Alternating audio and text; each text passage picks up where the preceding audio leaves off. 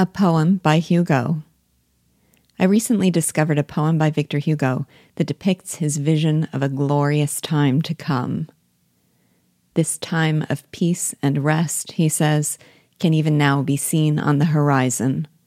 A time when all chains have been broken, when progress marches forward with solemn stride, when darkness shrinks and flees, when autocracy is banished and freedom prevails when the masts of liberty hold firm against the gale, when guns rust from disuse and tyrants' tools are buried, and when, unfurled before us, is the glorious banner of a universal republic.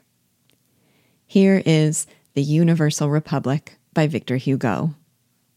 O vision of the coming time, when man has scaped the trackless slime and reached the desert spring when sands are crossed, the sword invites the worn to rest mid rare delights and gratefully to sing.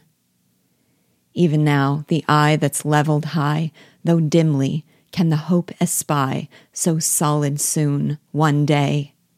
For every chain must then be broke, and hatred none will dare evoke, and June shall scatter May. Even now, amid our misery, the germ of union many see, and through the hedge of thorn, like to a bee that dawn awakes, on progress strides o'er shattered stakes with solemn, scathing scorn. Behold the blackness shrink and flee.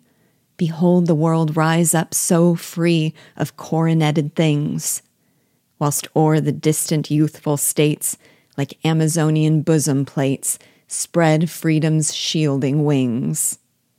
Ye liberated lands, we hail. Your sails are whole despite the gale. Your masts are firm and will not fail.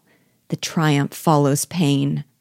Here forges roar, the hammer clanks, it beats the time to nations' thanks. At last, a peaceful strain. Tis rust, not gore, that gnaws the guns, and shattered shells are but the runs where warring insects cope. And all the headsman's racks and blades and pincers, tools of tyrants' aids, are buried with the rope.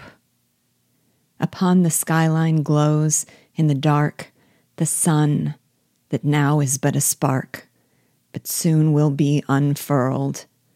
The glorious banner of us all the flag that rises, ne'er to fall, Republic of the world.